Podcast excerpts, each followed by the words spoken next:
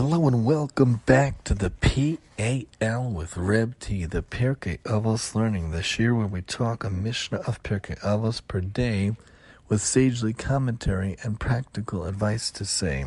We're in season four with the wonderful help of the wonderful commentary of Rabbeinu Yonah. We're looking at chapter four, Mishnah 8, Dalet Chet, talking about judges that the only real judge, the only real being that can judge is Hashem.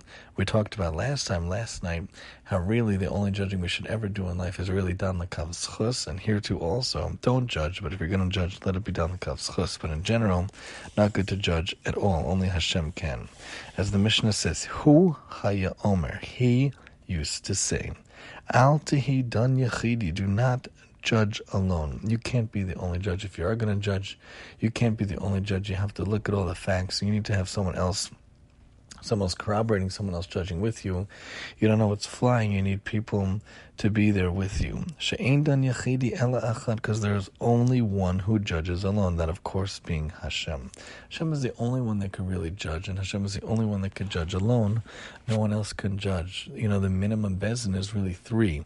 And then there's a beis din of 21, and then the beis din of 70. Lots of different sizes, but in general, the real true judge is only Hashem. V'al tomar kablu da'ati. Don't say accept my opinion. Who am I? Who are we to say my opinion is the only right opinion? Only I know what's going on. No way. Shehin. For they have permission and not you. In general, we should give advice or we should talk to other people with the caveat. Excuse me, hold on. Sorry, I had to sneeze, excuse me. But we should say in general that if you have any advice, that I'm going to give you advice, but it's only a caveat. Who am I? I'm just giving what I think might be something that could help you. But really, the only person that could judge is Hashem. No one else can judge. And if we're going to give anything that we say, anything that we think, really, people should know that it's with a caveat. That this is what I think, but it might not be the right way. And in general, the judging really only belongs to Hashem. And let's see what Rabbi Yonas has to say also. Do not judge alone. This also refers to one who refrains from issuing judgment.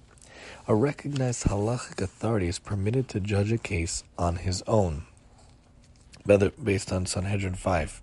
Nevertheless, is an act of piety on his part not to do so, but instead to have other colleagues judge with him and assist him. In this way, there's an element of withholding from judgment as the ruling is not entirely up to him. Only one who judges alone. In other words, the, the only one who may judge alone is the Holy One, blessed is he, who is one. Others explain this to mean that the only one who may judge alone is a recognized halachic authority. Those with less knowledge and expertise may not rule on their own. It follows that one should not consider himself qualified to rule by himself.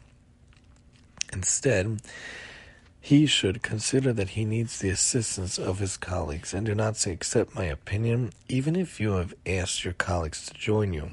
In judging a case, when they disagree with you, do not say, I am an expert and they are not. They will have to accept my position and set aside their opinion for mine.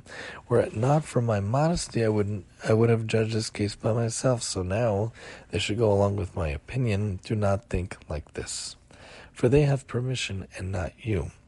Your, if your colleagues agree with your opinion, they should accept your ruling. But if they do not, you are not permitted to force it on them.